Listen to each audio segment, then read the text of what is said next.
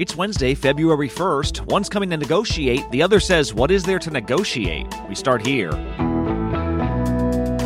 For the first time as Speaker, Kevin McCarthy goes to the White House to talk about the debt ceiling. Basically, do this or this is on you. What could they possibly say to each other that will avoid a calamity? Forget rhetorical bridges. President Biden's interested in literal bridges. These are jobs where you don't need a college education.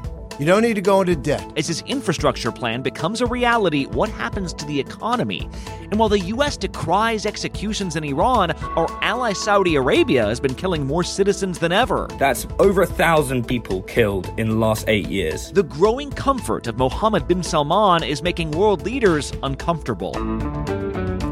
From ABC News, this is Start Here. I'm Brad Mielke.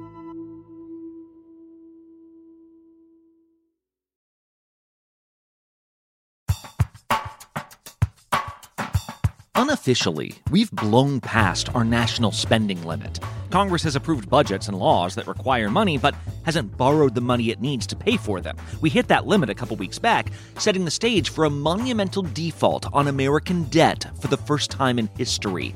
The reason that hasn't happened yet is because, officially, the government is doing some accounting magic to borrow from other programs within our coffers, which is why, officially, we still have some precious time remaining. I, would think if you listen to the president in the past, he always thought people should sit down and negotiate, especially on the debt ceiling. Well, today, for the first time since being elected House Speaker, Republican Kevin McCarthy will head to the White House to meet with President Biden. And the very notion that we would default on the safest, most respected debt in the world is mind boggling. He's hoping to negotiate a deal in which he will approve raising that credit limit. However, the president says he doesn't plan to negotiate on this at all. We'll start the day with ABC senior congressional correspondent Rachel Scott. That's right, senior. She got a promotion. Rachel, I'm still basically a freshman. So will you explain to me what we're about to see today? Well, Brad, in just a few hours, House Speaker Kevin McCarthy will be meeting with the president at the White House. And look, quite frankly, this is going to be just a little awkward here because McCarthy wants to have this negotiation over raising the debt limit. He has conditions. We have a critical point where we are $31 trillion of debt. He says if Republicans commit to raising the debt limit, then he wants the president to commit to spending cuts. But the president says that he doesn't even want to talk about this. There is no negotiating around this. I'm not going to get into the reckless threats and take the economy hostage in order to force an agenda that's going to only limit American workers and weaken us internationally. I won't let that happen. And you really have to think about this like maxing out the nation's credit. So mm-hmm. if Congress does not raise the balance, then the government defaults. And none of this is focused on future spending. This is about paying for the bills that we sort of already have. But time is sort of running out here because if Congress does not act by June, this could get really bad. Troops could go unpaid, Social Security payments could stop for seniors, wow. and then we could see interest rates spike on everything from mortgage to car to credit card payments. Right. Like when the nation's credit gets downgraded, that can affect literally everyone who's trying to do business in the country. So I get that Biden thinks the debt ceiling is too important to negotiate over. Like, I, I get why he thinks that. And yet, if it's so important, wouldn't that mean that if push comes to shove, you would negotiate to raise this very important thing. Like it has to get done. I guess I'm wondering, is this a feasible political strategy just for the president to be like, nope, come back to us when you've fully decided to cave, Mr. Speaker? Yeah, the president's message to Republicans is basically do this or this is on you. What in God's name would the Americans give up the progress we've made for the chaos they're suggesting?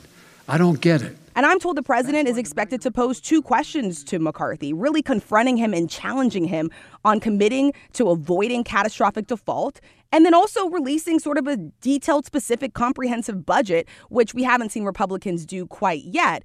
But the strategy here by the White House is get Republicans to cave on this issue. And beyond that, they're actually threatening to have us default on the American debt, a debt that's been accumulated over 230 years, okay? And the president does have a point. I mean, this is something that Democrats and Republicans have largely worked together to do over the last 80 years. But this time we are seeing this really bitter standoff, Brad. Hey, if we're talking about the Republican caucus maybe keeping discipline within their ranks if they're trying to drive this home. Can we talk about discipline with Congressman George Santos from New York? Congressman, when are you going to hold that press conference? Soon. Any guidance on that? You've said soon yeah. for the past week or so. Soon. That's an answer, isn't it? Like at this point, he's admitted to lying or embellishing huge parts of his biography, and yet he was supposed to be on a couple of committees, but now it sounds like what? He's done. Oh, Brad. So, yes, this is Congressman George Santos. I mean, he is accused of fabricating literally almost every detail of his life. I mean, he said that he worked for Goldman Sachs and Citigroup. He didn't. He claimed that his grandparents survived the Holocaust. That wasn't true. He even said that his mom was in the World Trade Center on 9 11, but records that we have show that she wasn't even in the U.S. at the time. He told voters that he graduated from Baruch College at the top of his class, that he had a volleyball scholarship. I mean, that was a lie as well. He never graduated from any college. Are you considering? are you considering resigning? No, I'm not. And Brad, he has been defiant. He's facing calls to resign. We have literally chased him through the halls of the Capitol. Pardon me, guys. Pardon me, guys. Pardon me, guys. Asking questions about his background and his resume, he is refusing to resign, but he did make one key concession. He says that he will now recuse himself from any committee assignments. So this essentially means that he's stepping down from serving on committees, but he still will be able to vote on legislation. And I can tell you that's a vote that Kevin McCarthy really needs with this razor thin majority. But I'm wondering, Rachel, was this his decision or was this McCarthy's decision being like, hey, buddy, you can't be, like, you look terrible for us. You need to step down from these committees? Well, this announcement did come after the two met behind closed doors. Did, did McCarthy tell you to, to step I'm away sorry. from the committees? Or Nobody did you tells me to do anything. I made a decision on my own that I thought best represented the interests of the vote. And McCarthy says this is only temporary. He says once and if everything gets cleared up with these multiple investigations, then Santos could come back to those committees. Yeah, although whether or not McCarthy asked Santos to step down, you kind of got to think that Santos is now like at the mercy of Republican leadership. Like if he doesn't vote yes on their bills, if he doesn't help them navigate that slim majority, they're theoretically the only folks protecting him from that vote that would kick him out of Congress. Rachel Scott there at the Capitol. Thanks a lot. You bet, Brad. Next up on Start Here, if you build it, they will come. At least they better if we're paying a trillion dollars for it all. We're back in a bit. This episode is sponsored by BetterHelp. Have you ever wondered what you would do with an extra hour in your day? I think about this all the time. I'm like, I would be so productive. I'd exercise more, or I'd read a book, or I'd take a nap, like restore myself. We often find ourselves yearning for these extra hours, but the real question is, what would you do if you were making yourself a priority? Well, how about therapy? It can help you discover what's important so you can make the most of your time. If you've ever benefited from therapy, you know how transformative it can be. It's not just for those who have experienced major trauma. Therapy empowers you to learn positive coping skills, set boundaries, and become the best version of yourself. If you're considering starting therapy, you should give BetterHelp a try. It's entirely online, it's designed to be convenient, flexible, and tailored to your schedule. You just fill out a brief questionnaire, you'll be matched with a licensed therapist, and here's the beauty of it you can switch therapists if you're not finding the right fit. No additional charge. Take the first step, learn to make time for what makes you happy with BetterHelp. Visit betterhelp.com slash start here today to get 10% off your first month. That's betterhelp, H-E-L-P dot com slash start here. With daylight saving time upon us, we're looking forward to more daylight and longer days from March through November. And while setting our clocks forward gives us the illusion of more time, doesn't necessarily help businesses find qualified candidates any sooner. Fear not, there is a solution. ZipRecruiter. ZipRecruiter is your 24 7 hiring partner working tirelessly to connect you with the right candidate. Once you post your job on ZipRecruiter, it gets distributed to over 100 job sites, ensuring you reach a diverse pool of qualified individuals. Their smart technology scans thousands of resumes, matching you with people whose skills perfectly align with your job requirements. Spring forward with a new hiring partner, ZipRecruiter, and find top talent sooner. See why four out of five employers who post on ZipRecruiter get a quality candidate within the first day. Just go to this exclusive web address to try ZipRecruiter for free, ziprecruiter.com slash start here. Again, that's ziprecruiter.com slash start here. ZipRecruiter, the smartest way to hire. Let's talk about some politicking now that will affect you even more immediately. Yesterday, President Biden showed up to a rail yard in New York to hype up a new tunnel that's going to be built. This is just the beginning, just the beginning of finally constructing a 21st century rail system that's long, long overdue in this country. The previous day in Baltimore, he arrived at another train tunnel, one that currently exists, that's getting a facelift. And he'll be the first one to tell you President Biden loves trains. I've been riding an Amtrak for almost as long as there's been an Amtrak. But ordinarily, you might think these appearances are I don't know, not worth his time? Like it seems so local. That's what's distinct, though, about these appearances. He's not touting one particular project. Instead, ahead of next week's State of the Union address, he's touting what are about to become an exploding number of projects across the country. ABC senior national correspondent Terry Moran is here. Terry, if it was infrastructure week leading up to the, all this legislation that made this possible, is this infrastructure year now? All this, all this money's finally about to get spent? It is. Finally, uh, I think the message that Biden wants to send is things are finally happening with all the money that was passed way back. You might remember the bipartisan infrastructure law passed in November 2021. That's a $1.2 trillion bill, a huge investment. Uh, and these uh, three projects that he's highlighting this week the one in Baltimore, a 150 year old decrepit tunnel that's been a bottleneck up and down the East Coast for freight and passenger rail traffic, the new tunnel under the, under the Hudson, which is so important to the, the nation's largest uh, metropolitan area. Uh, and in Philly, he's going to be talking about replacing lead pipes, getting clean water, not just to the people there, but to people in cities across the country, is just some of the 7,000 projects that are going to be rolling out in the next several months because of that infrastructure bill. Americans see these projects popping up across the country, and it sends an important message that we're going to, when we work together, like we did in the bipartisan law and the CHIPS law, there's nothing we can't do. And I think he's also trying to set the table for the State of Union in, in a different way, which is that yeah, there was this era in American politics, right, with, with, with Trump, where it seemed the presidency was basically a theater of spectacularly entertaining and terrifying daily dramas, mm. right? This is old fashioned presidency making, right? This is, I'm, I'm cutting the ribbons on some tunnels. There's a lot more coming. Like, it's not, it's not just beefing. Right. Yeah. It is essentially, he's, he wants to give people the impression that the government's working in a normal way after a long time where it seemed like things were abnormal. But Terry, I feel like it's easy to go, yeah, big whoop, you shaving maybe 20 minutes off of somebody's commute into Washington, D.C., or maybe shaving half an hour off of their train ride into Penn Station. Does this though affect like the larger economy? What is this kind of new economy under under President Biden? What could that look like? That's a great point, and that, and that is something very real. With the determination of the U.S. to have more semiconductors and more chips being produced in the U.S. You know, all the masters of the universe were meeting in Davos uh, last week, right? All the economists, world leaders, uh, business people, and they were all talking about what the United States is doing, not just with the infrastructure bill, and it's not just commuters. There's a lot of freight rail traffic uh, that that is happening too. But it's remember that green energy bill, 370 billion dollars passed as part of the Inflation Reduction Act, and the Semiconductor Chips Act that is another almost 300 billion to jumpstart that industry of the future. What Biden claims he's doing, what the people in Davos were saying, hey, it looks like America's actually gotten stolen a march on us. They've gotten ahead of us, is trying to set the table, reboot the American economy for the next few decades. And people are noticing. One of the things about the infrastructure law that I'm most excited about is we're doing all of this with all American workers. For example, that repaired bridge in Baltimore, uh, which was such a bottleneck That'll be up to 20,000 new construction jobs. And everywhere Biden goes, the White House and he point out these are jobs where you don't need a college education. You don't need to go into debt.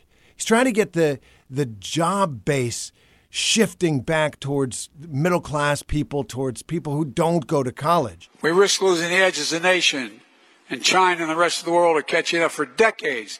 The backbone of America has been the middle class and it's been hollowed out. All of that, he believes, will reboot the American economy for the 21st century. Now, Republicans say, wait a minute, what you're looking at is trillions of dollars in spending, government spending, and that means inflation.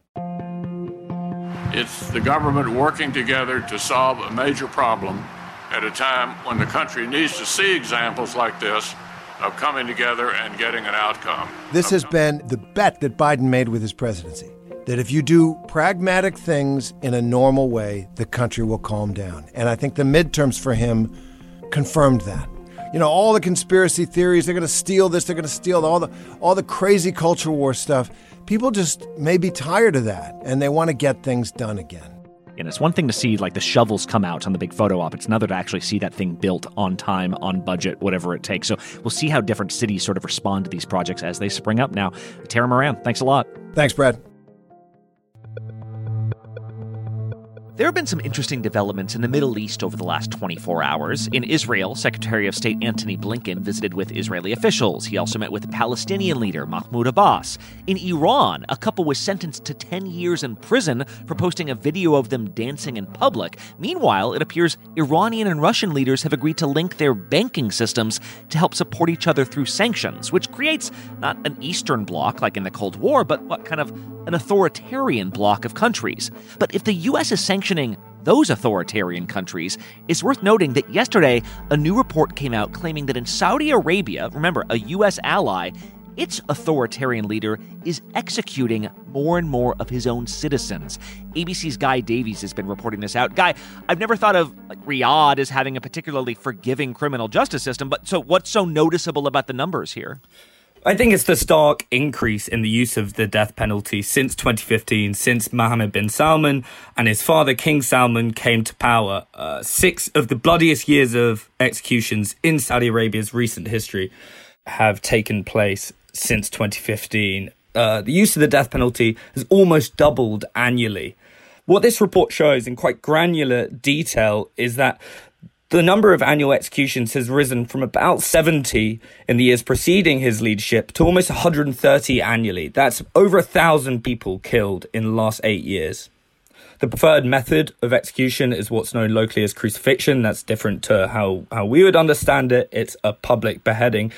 But this takes place after extremely secret, secretive trials. Uh, there are a number of cases in this report of families of those who are on death row being even unaware that their loved one was facing the death penalty, let alone when they were killed. Mm. Um, and what organizations like Reprieve, who co authored the report, and the UN have said is that they're using this to clamp down on critics of the government. That a lot of the, these cases are where people are charged on on inciting violence or on terrorism charges, but that's got an extremely broad definition. Look, you got a family that is worth a hundred billion dollars, which crushes democracy, which treats women as third class citizens, which murders and imprisons its opponents.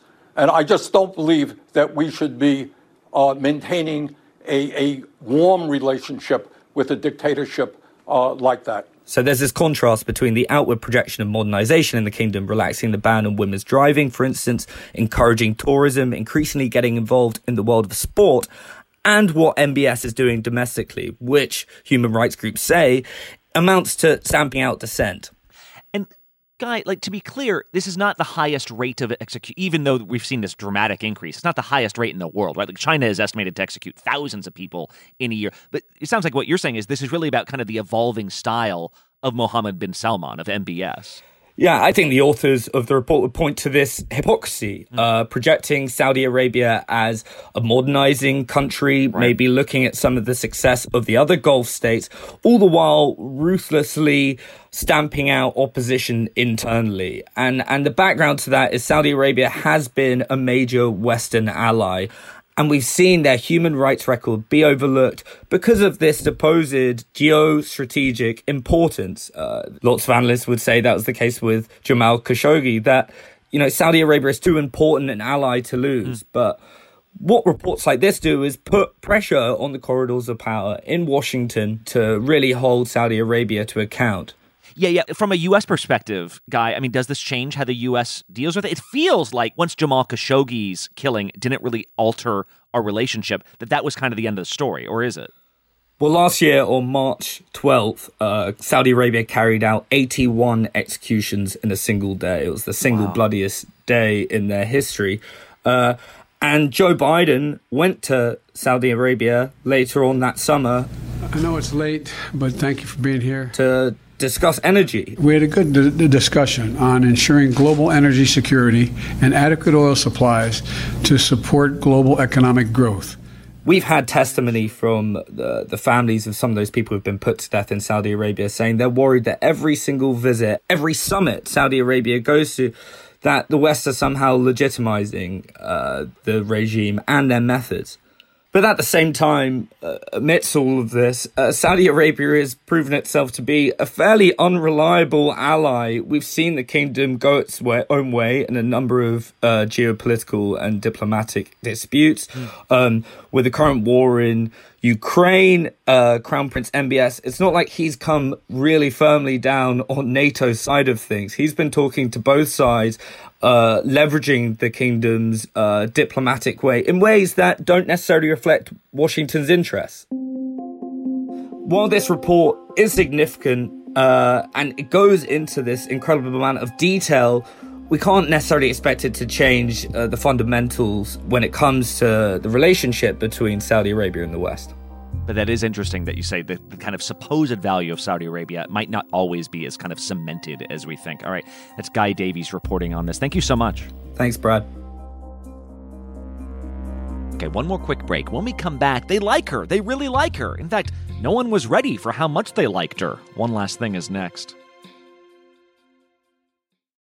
Hey, I'm Andie Mitchell, a New York Times bestselling author. And I'm Sabrina Kohlberg, a morning television producer. We're moms of toddlers and best friends of 20 years. And we both love to talk about being parents, yes, but also pop culture. So we're combining our two interests by talking to celebrities, writers, and fellow scholars of TV and movies. Cinema, really. About what we all can learn from the fictional moms we love to watch. From ABC Audio and Good Morning America, Pop Culture Moms is out now wherever you listen to podcasts.